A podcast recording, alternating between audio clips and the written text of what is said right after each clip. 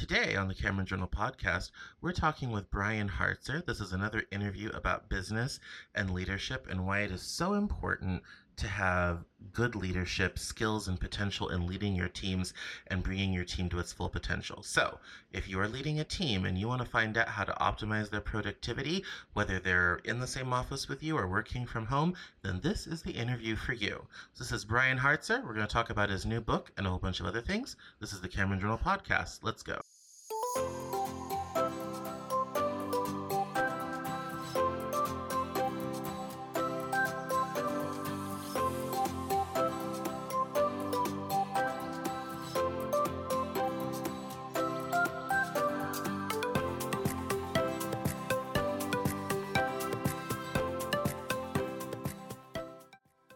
This is the Cameron Journal Podcast. It's a place where we talk about important things.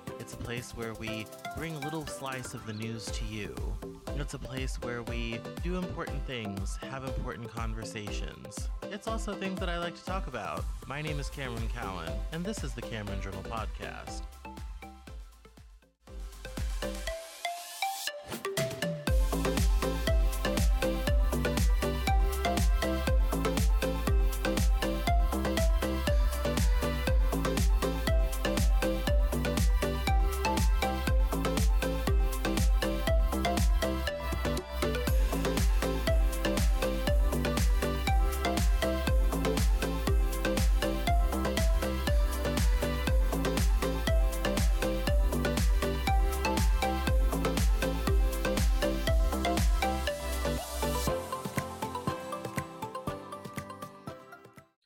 Today on the Cameron Journal podcast, I'm talking with Brian Hartzer. He is the former CEO of Westpac, which is apparently a large bank. We've not heard of them, but I'm sure we'll find out all about them in the course of this interview. He's written a new book called The Leadership Star, a practical guide to building engagement, which he bills as a defense against the great resignation and how to keep your staff happy and therefore sticking around. So, welcome, Brian, to the Cameron Journal podcast. How are you? Thanks, Cameron. Thanks for having me. I am very well. Thank you. Excellent. Well, let's just dive right in. Uh, tell us about your book. What do you cover? What do you do? How does this all work? Sure. Well, so my background is as a senior executive in banks. You mentioned Westpac. Westpac is actually Australia's oldest company and one of the four largest banks. It's one of the top 20 banks in the world. Uh, and I was CEO for uh, five years there. And before that, I had a reasonably long career as a senior executive um, at major banks in Australia and in the UK. Um, although you can probably tell from my accent, I'm originally from the States. Um, went down to Australia uh, as a management consultant about 25 years ago. And I was hired by one of my clients and put into a position running a large business there. It was a credit card business. And so I went from managing a small team of people of like five people to managing a thousand people. And I don't actually have an MBA. So I hadn't been trained on being a leader and I had to figure it out. And over my, the rest of my career, over 20 something years, I, through trial and error and watching people who were good, um, learned a whole bunch of things about how you engage people emotionally in work. And what I found was a useful framework for me in thinking about how to be an effective leader of people, leader of a business. And I started uh, about 10, 12 years ago, I started teaching that framework that I had developed to people that worked for me. They found it really helpful. They built great, highly engaged teams. And so uh, one of my communication advisors said to me one point, you really ought to put this in a book. And um, during the COVID lockdown, I had left Westpac. I had time on my hands, and I thought, you know, this is actually a time that's really challenging for leaders who are trying to keep people engaged when they're not even seeing them physically much anymore. And so it seemed like the right time to put something together that was really practical you know there's there's so many leadership books out there i've read loads of them and they're all very conceptual and i thought well maybe as someone who's actually had to do it and found something that really worked uh, maybe other aspiring leaders or or in fact senior leaders who are grappling with how do i engage people might find this useful and uh, so that's what i've done and that's that's what the book is about Excellent, excellent. Well, what would you say when it comes to uh, navigating our new work from home world? What do you think is the best thing p- leaders can do to keep their folks engaged? Because there's the complaint, you know, that you know, how do you build culture? How do you have a sense of a team? All this type of thing when nobody sees each other in person. So how do you how do you advise people navigate that? So I think the starting point is to try to understand what actually leads to people being engaged, regardless of the of the venue. And um, I think it boils down to five things that everyone is is looking for. Um, and some of this may not be. It's not necessarily that people sit there and go, "Here are the things I want," but when you observe leaders who are able to keep people engaged, they consistently do five things. And so maybe if I talk about that, and then we can talk about how that uh, changes into a more hybrid or remote working environment. So yeah, let's let's begin. Let's begin with that because I suppose engagement is engagement regardless of the medium. Yeah, yeah. I, uh, that well, that would be my first proposition: is that actually the humans are humans, and in the end, people are looking for certain things to make them feel engaged, and the hybrid environment has made that harder, but it hasn't changed the fundamentals. And in fact, I think a lot of leaders are letting themselves off the hook by blaming the, the hybrid working rather than acknowledging that what this is really telling them is they're not doing their job properly as leaders. So if I go through it, um, the first, so what I found is that I could boil it down to five things that all start with C. And I did that. Of course, like you could use whatever words you like, but I found that very clever, very clever. Well, you know, I, I, wanted it to be something I could carry around in my head um, and remember. And so the reason I call the book the Leadership Star is that there's five points on a star.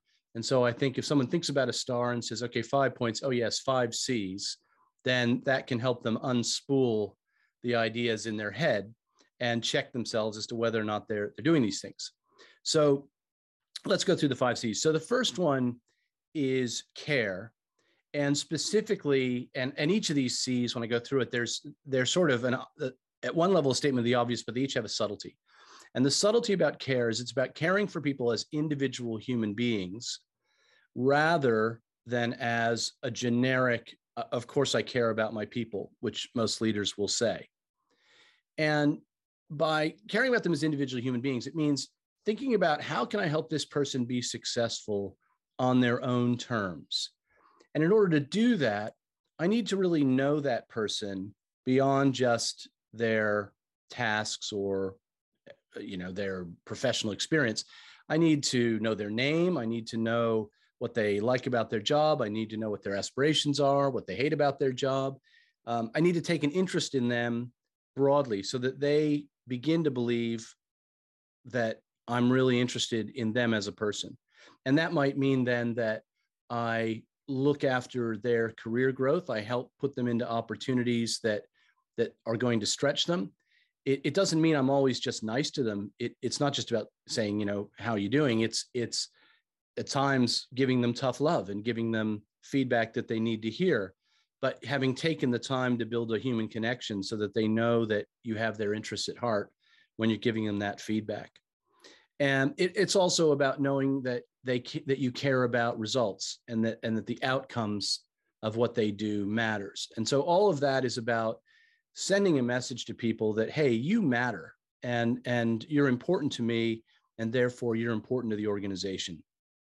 So that's the first C, which is care. Uh, the second C is context. And by the way, feel free to interrupt me if you want to ask about any of this as I go. The, the, the second C is context. And this is really the why why does the organization exist beyond just making money, assuming it's a company?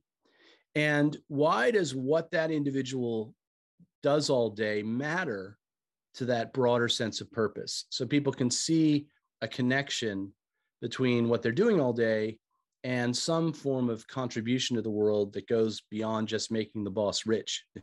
Um, now, that notion of context is enhanced if that purpose is something that really resonates with people's personal values and and so that people feel that their work has meaning that that what they do has meaning so um, the, the subtlety around this is for many leaders that as you get more senior in an organization, that external sense of purpose may be quite obvious to you.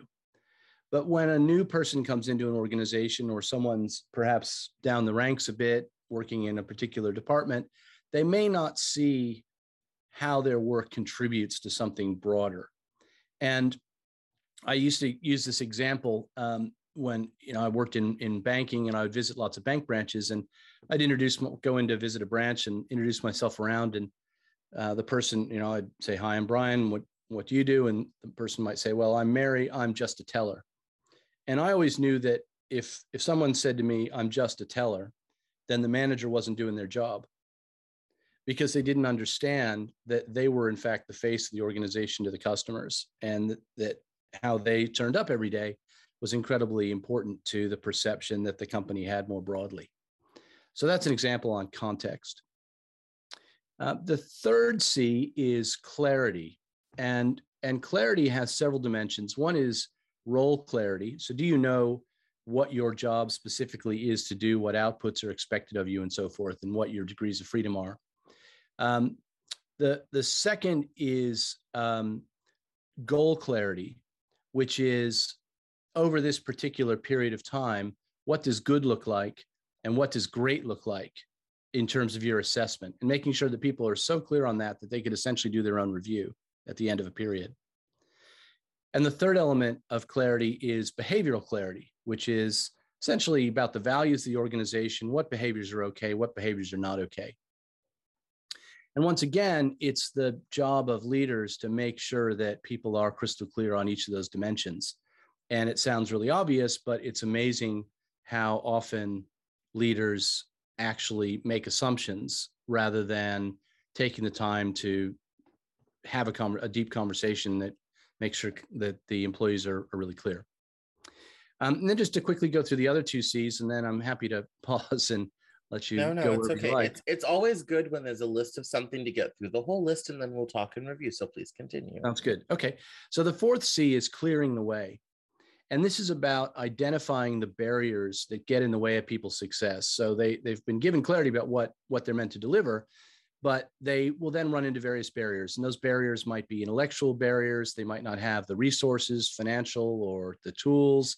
They might have emotional barriers, um, like um, they might have relationship issues with people they work with. There might be political uh, things going on.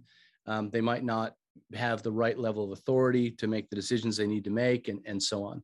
And the subtlety around this one is that the boss needs to be proactive in really asking people what is in the way or using their own initiative to go and look at what's going on, to dive into the detail from time to time and, and make sure they identify things that are holding people back and then take action on those things. And where people feel supported by their boss, that their boss wants them to succeed, that their boss wants to make their their lives easier, that that's a real important driver of engagement. The final of the C's is celebrate. And this is really about recognition and um, building a positive spiral between the achievement of success and the recognition of that success in a way that essentially makes people want to do it again because they they feel emotionally rewarded and the subtlety around celebrate is most people if you talk about recognition in a work environment they think about pay and promotions and titles and things like that. But my experience is that the things that really drive that connection, that sense of recognition, are more immediate and more creative and more emotionally driven. That, that helps people really feel a deep sense of satisfaction and meaning from what they've achieved. And uh, the challenge for leaders is to be creative to be using informal and formal recognition, to be doing both team and individual types of recognition, um, to be doing things on a regular schedule, like you know, a employee of the month or a, an end of year celebratory party, but also day to day, week to week, looking for informal ways to to acknowledge people for what they're doing and and help them connect back to that sense of purpose we talked about earlier. So those are the five C's care, context, clarity, clearing the way, and celebrate. Um, and that forms the majority of the things I talk about in the book. And I go into a lot more detail and specific ideas that leaders can apply.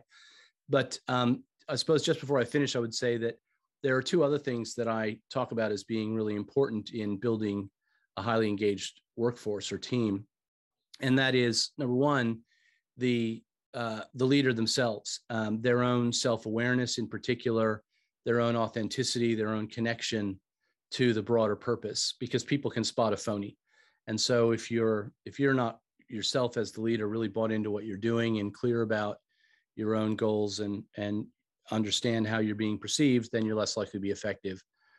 And and the other thing that I, I talk about in some depth is communication and the importance of using lots of different types of communication vehicles to reinforce the five C's over the course of a period of the course of a year, um, so that that people really get those messages sent to them across each of those five dimensions. And and my experience is that people who do that systematically and thoughtfully with integrity, with authenticity, are able to build incredibly highly engaged teams, regardless of the situation for that business. And uh, um, there's a story I tell at the beginning of the book about a woman who worked for me who went to shut down a business, fired everyone, and still ended up with an unbelievably high uh, staff engagement score because of the way she treated people. Um, and so I think leaders often let themselves off the hook. They say, oh, you know, the market's tough, it's competitive, we're having to cut costs, this or that. Um, but I've seen many, many examples of where, regardless of the difficulty of the situation, uh, people are able to really build strong, emotionally engaged teams. And um, uh, I think it can be done. And, and I think anybody can do it. I don't think you have to be the the extrovert or the CEO from Central Casting. You just have to be authentic and disciplined. So that's that's broadly what the book's about, and um, hopefully that gives you a few things that uh, that we can chat about. Yes, yes, yes. Well, let's digest. Let's digest. Um, one thing that stood out to me in the whole conversation was um, the the sense of purpose over promotions and pay increases um, why do you think having a sense of purpose is more important than just paying people more? Well, I suppose obviously pay is important, um, particularly when people are struggling, and many people are. And so it's it, this isn't in any way to downplay the fact that if someone can improve their life and their family's life by moving jobs to get better pay, um, then they should do that. Um, I think that if you believe in in a market economy, though, at a certain point, those opportunities will level out in the sense that people will broadly be able to get the same amount of pay for the same level of skills, and um, and I think companies should aspire to have people who are emotionally engaged, not just um, effectively being bribed to be there, because they're more likely to be more creative, they're more likely to be more resilient, um, and I think ultimately, there's so many businesses that talk about the importance of having the best people. Um, at a certain point in in companies, once people get to the point where they're being paid enough that they're living broadly the life they want to lead, they increasingly start looking for meaning and emotional satisfaction uh, rather than just pay. And and I think that the fact that so many people are leaving companies, we started with this talk about the Great Resignation. Um, I, I really I mean, obviously, there are many areas of the economy where where pay is important and people are leaving for pay or or conditions. Um, but but again, I, my experience is that that that's a failure of of leadership to create that sort of environment. If you're not paying your people competitively, if you're not creating a, a pleasant working environment, um, that obviously all goes to to engagement. It's it's a sort of necessary but not sufficient, I suppose. Yeah, yeah, and let's let's return to our our our poor madam who is just a teller. When yeah. somebody says that, what what in a leader in a leadership business environment, what does that you you said it kind of tells that her her her boss isn't doing in isn't doing his or her job. What yeah. what's what's the what's the subtlety in that statement? What what are what are they not doing correctly that leads someone to say, "Oh, I'm just the teller"? Sure. So, in the context of a bank, the way I think about it is banking is a service business. Banks sell the ultimate commodity, they sell money. Everybody's money is the same. Um, and so, really, when people go to a bank, they're going to deal with something that's very emotional for them. Money is deeply emotional for people. and and so they want to know that they're dealing with um, a financial provider that's trustworthy that has their interests at heart that's able to solve issues for them that doesn't talk down to them that doesn't make them feel bad or intimidate them. And for many people going in obviously things are moving much more digital. So you know this example is maybe getting a little on the dated side. But but when you have an issue you walk into a bank branch to talk to somebody um, your impression of that company is going to be formed by the human being that you deal with. And by the way that's just as true if you ring up on the phone or if you're having a live chat over your over your um, your cell phone with somebody. And and so the job of the manager is to make sure that the people who work there number one have been chosen because they actually like people and they like helping people because their job is to fundamentally help people. And number two they've got to recognize that it's they're on stage in a sense. They are representing the brand.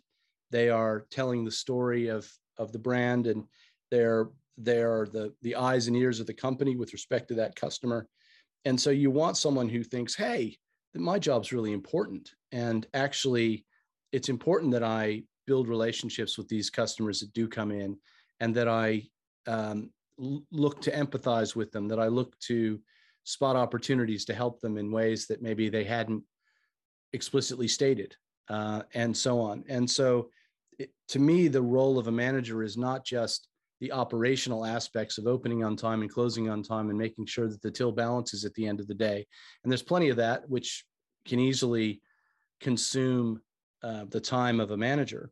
But actually, for the manager to represent that their most recognize that their most important activity is to build a team of people who are great representation of the of the brand and that build good relationships with their customers. No, no, I think I think that front facing aspect is something that I think almost universally many companies don't take seriously. Yeah. But like, you know, it's like the people on the front lines who are dealing with your customers, those are actually the most important people because they're the ones your customers actually see. If they screw up, it reflects badly on everybody, Absolutely. including you. um, and and it and it's a downward spiral. You know, I think that this um, this is why I think in many in any large company, the frontline managers are almost the most important people in the company because they set the tone for the frontline staff who deal with the customers.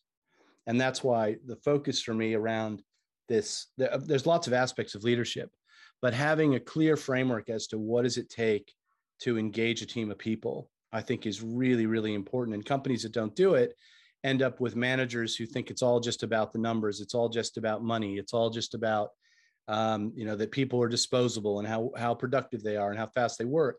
I think that is, um, I think it's fighting a losing battle. And the great companies are the ones that recognize that you actually build a strong and engaged frontline team. Um, that's what's going to keep you successful over time. You know, you look at Disney and the amount of work that Disney, say in its resorts, puts into the people that it hires and the way they the way they train them and the importance. You know, there's a famous story about um, Disney's executives talking about how the most important person at Disney World is the guy who's uh, sweeping the streets because he's the eyes and ears of what's going on. He can spot the customer that's in the or the guest that's in trouble. He can make a suggestion about where they ought to go and so on. And I think it's no surprise that companies like Disney are able to sustain great staff and uh, customer engagement over time. Yeah, and that's why. um, and here's one of the things that I don't, I don't understand, and I think your book might be helpful for. Um, and this is kind of a recent news story. We kind of do current events here on the podcast, so I yeah. always try, to try to tie things to current events whenever I can. Um, Delta just started paying their flight attendants for ground time. Mm-hmm. I don't think most people understand flight crews are not paid until the door is shut the plane is moving. Right. Um, and after decades of that, Delta flight attendants finally won the right to be paid while they're on the ground. Um, what do you think it is within business culture that leads to something like not paying the staff for the entire time they're actually there and only paying them for the for like this very specific chunk during this very specific activity sort of thing. What do you think leads to that and why does that drag organizations down? I think it's short sightedness and it's a lack of understanding about how value is really created in companies. So um, people tend to focus on the short term profit of this year or next year. And the, the way that senior executives are often compensated is based on short term returns. When actually, when you buy a company that is, say, a dividend paying stock, and we'll just talk about public companies here for, for the sake of the description.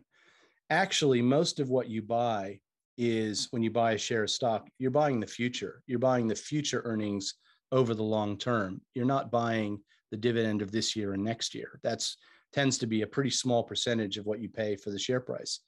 And really what drives the value in the long term is the sustainability of earnings over a long period of time, the ability of that organization to grow those earnings over a long period of time and the amount of risk and volatility that's embedded in those earnings over time. And, and if I translate that finance speak into sort of plain speak, what that's really saying is what's going to drive your ability to be profitable in the long term? Well, it's going to be loyal customers and their willingness to pay a competitive price for what you offer is going to depend on the quality of the service that you provide. Your ability to grow is going to be based on your ability to retain customers and get them to tell their friends that they should use your service. And so when you start thinking about it in those terms, you realize that having high quality service, which is in a business like that, hugely dependent on um, motivated employees who treat their passengers or customers well, um, it makes a big difference. I mean, this is live for me. I just flew um, from the West Coast to the East Coast last night, as it happens. And um, I, I, noticed a flight attendant was uh, asking people uh, what they wanted for their meal. And there was a passenger sitting um, two seats over from me who had her headphones in. And so she didn't hear the um, the woman, didn't hear the announcement about what the options were. And so the woman kind of grumpily, the flight attendant sort of grumpily tapped this woman, and um, she took her headphones off, and um, the woman said, "Oh, what are my choices?" And um, the flight attendant said, "Well, you didn't listen." and I just thought, "Wow, that's a really interesting way to speak to a customer." Um, and, well, I mean, uh, that, that's kind of rather my point. Not to interrupt your story, but that's kind of rather yeah. my point. I mean, how many of us? I mean, for for so many of us, you know, the the in cabin flight crew that's the airline for us. Yeah. Absolutely. I have quit flying airlines over a bad cabin crew, bad cabin experience. Yeah. I was a, fr- I'm from originally from Denver. I was a Frontier guy for years and years. Like, if Frontier didn't go there, I wasn't going type of thing. Right. And, um, and what really got me to stop flying Frontier is their in-cabin experience and their staff got crappy. Yeah. The customer for the the experience for the customer got bad. And I I switched to Alaska because I live in Seattle now and we're, Alaska, you know, is here. Yeah. Um and uh in fact I did a advertising campaign for them a little while back. Um and uh a post-pandemic sort of get flying again sort of thing like you right. know sort of thing um all this type of thing and, and then alaska they kind of um th- their in airport experience was not good. Their in flight was not good. I switched to Delta. Right. I, I I literally pay more to have nice flight attendants and a better cabin experience. Yeah. Yeah. You know, by paying for a mainline carrier like yeah. because I want it's also really convenient because my father lives in Tuscaloosa. I have to fly to Atlanta often. And right. so there's lots of flight availability as well, which is nice. But like but I mean, I would, I if if Alaska had a better experience, I would be willing to play the Alaska game. But it's just nicer on Delta. Sorry, yeah. guys. The, well, the flight attendants are nicer. The in-cabin experience is nicer, and I feel like that's uh, the, the reason why Delta is so good is they've focused on that. And I think a lot of these other air carriers are trying to play with fares and all this type of thing, not realizing flying sucks. Okay. If you can make it suck any less than it already does, people will beat a path to your door. Yeah. You Delta know, figured that out. Like, yeah. And you know, it's interesting. I mean, look, uh, we should say um, running an airline is hard. Um, there's all sorts of difficult complexities with regulation. The costs are huge. You get a pandemic and all sorts of other things that can really make it economically very difficult. And so I can understand how the senior executives make what they see as rational decisions, trying to cut costs to stay in the air and the rest of it. Oh, of course. I, I, I sat in an initial sales meeting with Alaska Airlines for that ad campaign and I was sitting with the agency who'd hired me and he said he said can you do you think you can close this deal? And I said yes absolutely but there's only one problem. This is January of 2021 we're having this conversation. And I said right. here's, the, here's only one problem. They're trying to figure out how to keep the lights on right now. Yeah. Nobody's flown anywhere in a year. yeah yeah. you know they're trying to figure out how to still be an airline tomorrow. Yeah. so i don't think it's like yeah can i close them? Absolutely. But yeah. they're still going to say no no matter what i do and i'm very good at what i do no matter what i do or what i say it's not going to matter because they're burning cash at the millions of dollars a day. Yeah. Because the, the business is not good right now. I said when people are flying again and the money's coming in that then we can close them because well, we can say hey you need to get people back in the air give us yeah. we're the folks to do that and that's exactly what we did and everyone thought i was nuts and then i'm kind of like well say here you go. So i mean i agree it is but i think to my to your point though it's that it's that mattering about the things that matter to your customers making it so that when your employees do well your customers do well the company does well. Yeah. And i don't well, know you about know, you but it seems like that whole attitude has really like left the scene in american business well, this is why I say that the great resignation is really an acknowledgement of a failure of leadership because leaders have lost sight of the importance of engaging their people emotionally. And if I can just go back to your airline example, if you get a chance or your listeners get a chance, go onto YouTube and have a look at the latest Qantas ads. So, Qantas in Australia is probably one of the most loved brands of any business. Um, and, uh, and that is all about the quality of the people that they have working there. And and I've, I've been on a few Qantas flights lately, and you know they are they love it, and they just and and they've done a wonderful job with their advertising along the lines of what you were just saying of welcome back, and um, and really creating this sense of of emotional connection with their customers. So it, it can be done. It absolutely can be done. But I think so many leaders have gotten have bowed to this short term financial pressure which is understandable, but it's it's missing the point about how you create long-term value. And and a really important element of that is emotionally engaging your people. Yeah, I know you talked about like emotional engagement of of people. Um, in terms of like day to day stuff, like say someone is listening to this podcast and they're trying to get you know it's been a hard two years yeah and they're trying to get their team kind of you know inspired again sort of thing what are yeah. some practical day-to-day things that people can do to kind of inject some life back into our difficult working world yeah absolutely and you know i'm conscious that you started off asking about engagement in in a hybrid or a remote working environment and i didn't really answer that because what i wanted to so this is a good segue back to that to that question because so if you buy my proposition that those five things are really the key to engagement whether it's in a physical office environment or remotely so then the question becomes okay how do i for example demonstrate care for the individual in a remote environment and um, and i'll give you this is going to sound like a funny little simple example but um, everyone would think, well, gee, you know, we we get on these Zoom calls and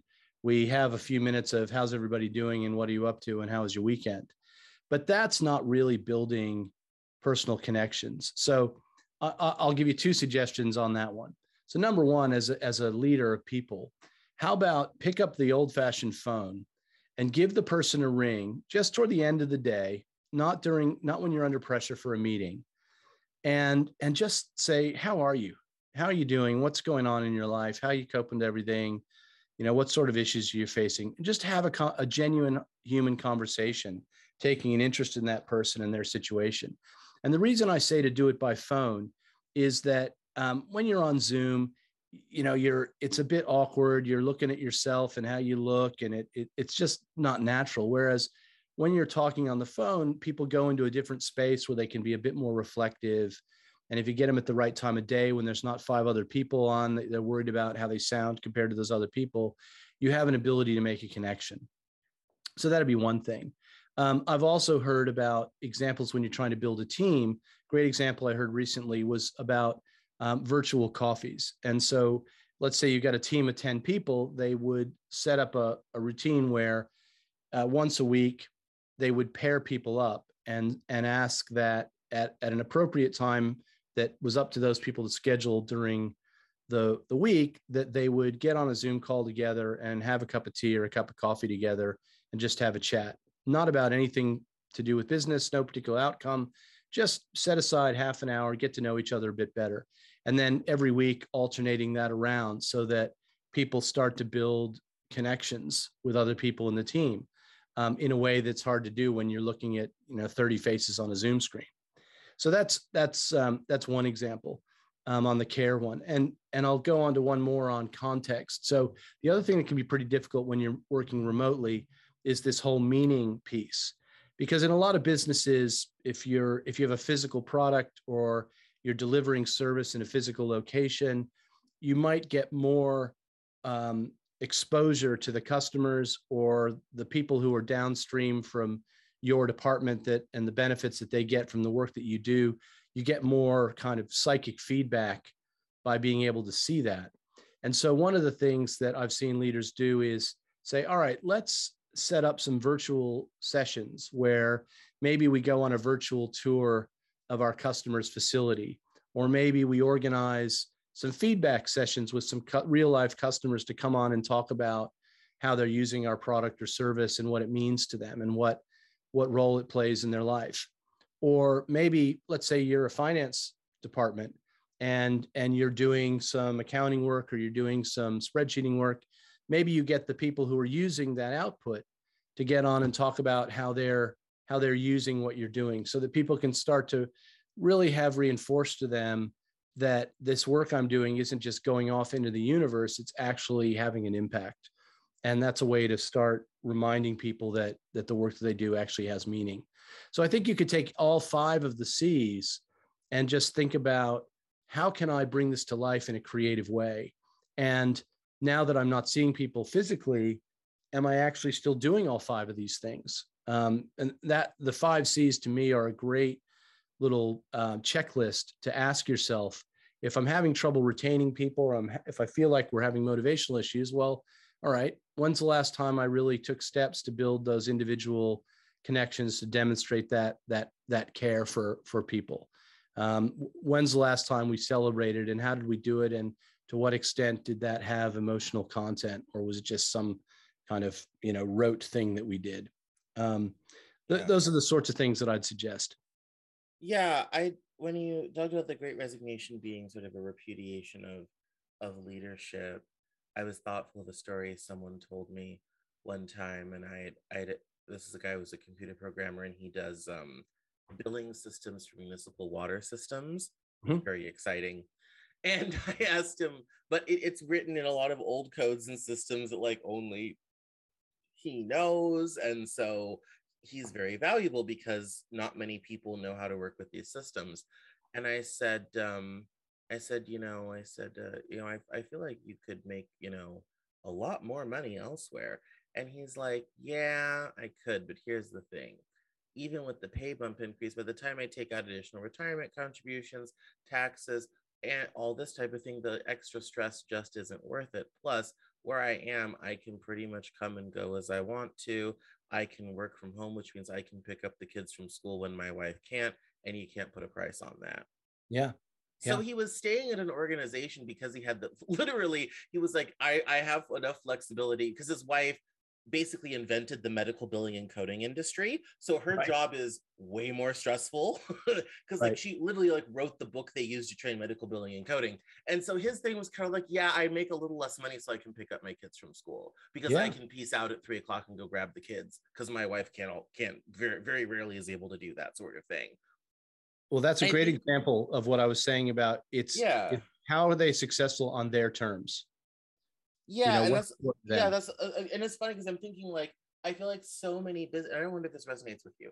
I feel like there are so many businesses that could solve their great resignation problem by finding out little small things that would make their employees' lives just a little bit easier and would people would end up staying like this guy I know yeah because of those little benefits like if you let someone come in a half hour early or adjust their lunch so they can go grab their kids from school or you know make an evening activities with their family or whatever have you those little things people will end up staying just because they've they've got that one thing that really makes their life easier so so i and agree you have that. less training costs lower turnover Yeah. costs Oh, lower absolutely. hr costs i mean it it seems stupid but it really will help your bottom line you'll save a lot of money like you know Absolutely right.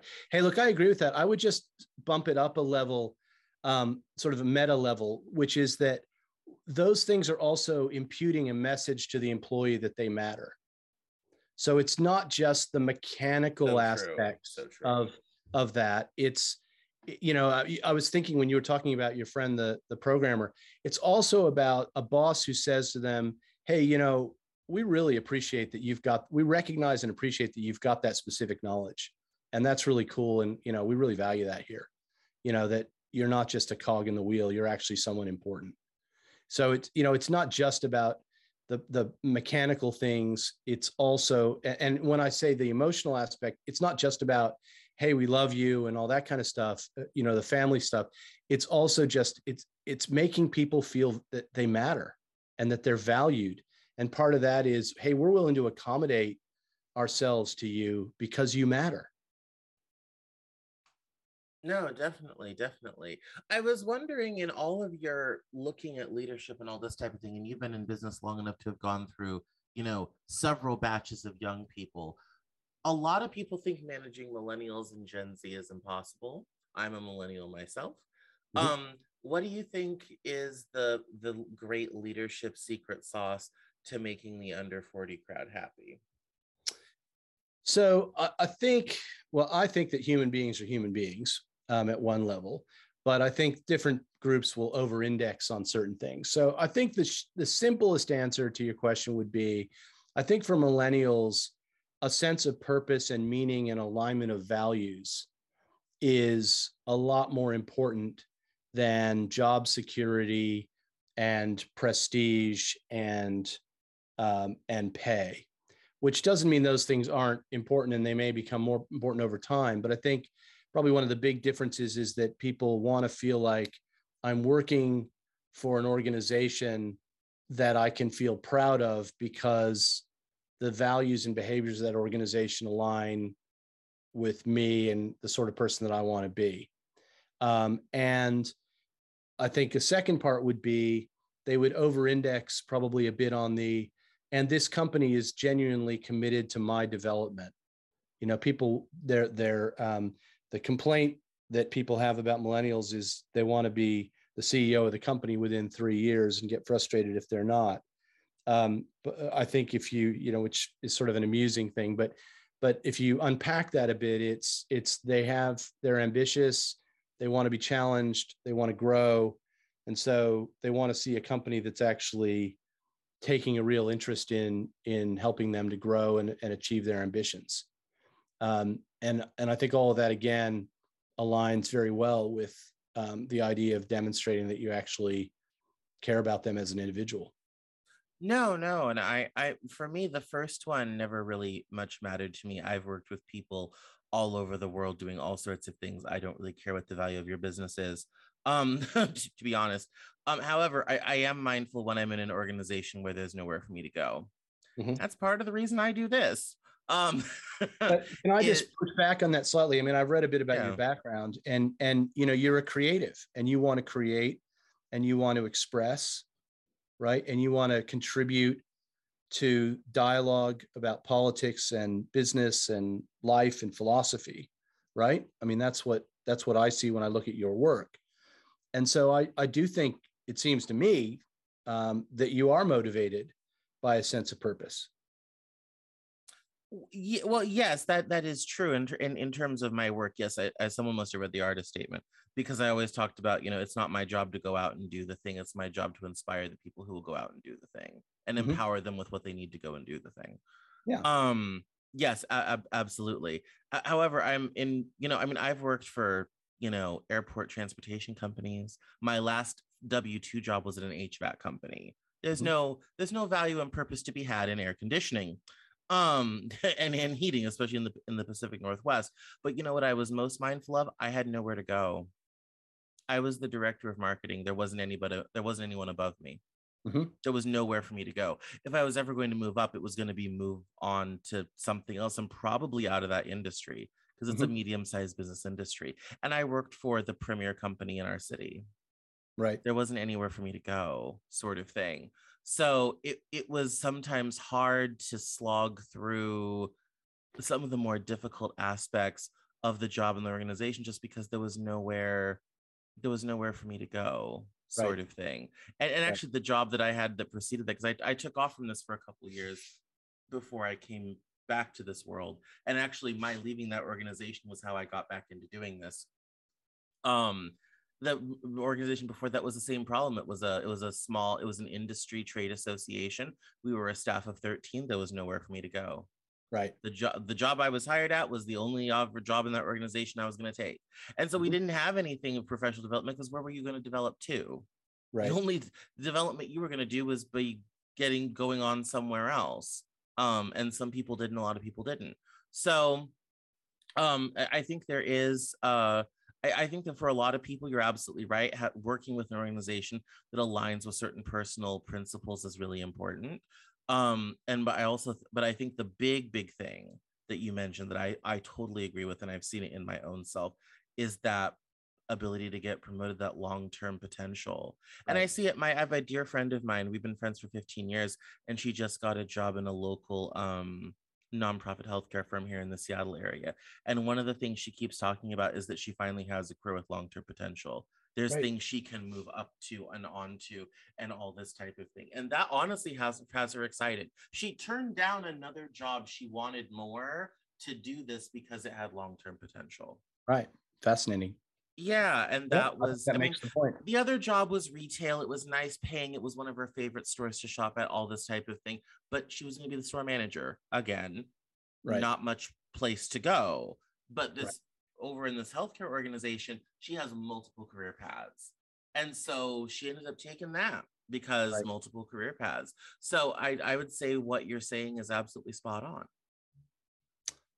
Good. And and she also loves the fact that, you know, that because they're nonprofit, they help people access healthcare who can't necessarily afford it. There you go. Well, that's the meaning thing again yeah so and it was kind of funny because her husband was talking about you know all the healthcare and all this type of thing and she's kind of like actually we're a nonprofit and we help people a lot like with a lot of different things like billing arrangements and different things that we can do to help people access healthcare because we're not we're technically a nonprofit so we have more flexibility than the than the, than the big for profit company and, and that was and, also really important to her as well that's great. And you know what? I'm sorry to interrupt. I was what I was going to say is I bet you her. I bet you her. Th- there's a good leader in that organization that helped her see that connection. Yes, she has worked in a lot of places, and she's worked in medical before, and she is. I think she she was definitely one from the, her interview. She was excited about the people she was going to be working for, yeah. which was really helpful. And the fact that she's only been there actually just a month now. She got that job on my birthday a month ago. So okay. she's only been there just a month now, and she's talked. And we were we were having this conversation just the other weekend about you know like it's like yeah like we can actually like help people and do different things because of how our business is structured. And so like at the fundamental level, she's new under ninety days, and she already understands how important that is as part of a mission of the organization. Well, that's there's good at least one very good leader. Point, that's good leadership. Yeah, that's great leadership right there. Yeah, that's it. Absolutely. Well, we're coming to the top of the hour. This is all very fascinating. I bored you with the stories of my various and sundry friends, um, and Not a few all. stories of my own. So oh, it's great to, great to reinforce the points. Yeah. So why don't you let us know where we can find you online? Sure. Well, um, so the book is The Leadership Star, a practical guide to building engagement, and it's available in all the usual places, um, Amazon and so forth, um, online. There's also a website called uh, theleadershipstar.com, which uh, tells a bit more about the book. If you sign up, you I'll email you a chapter of the book, and you can have a have a look and see if it's um, something that you're interested in, and that's that's free. Um, and then I'm on LinkedIn as well. Um, easy to find, and uh, hope that um, hope that people find this uh, useful. Um, I really, uh, having done my leadership jobs over time, I found that when you could help someone else become a, a better leader, it was incredibly satisfying. And hopefully, this book will help lots of other people be inspired to uh, become better leaders and start to address the Great Resignation.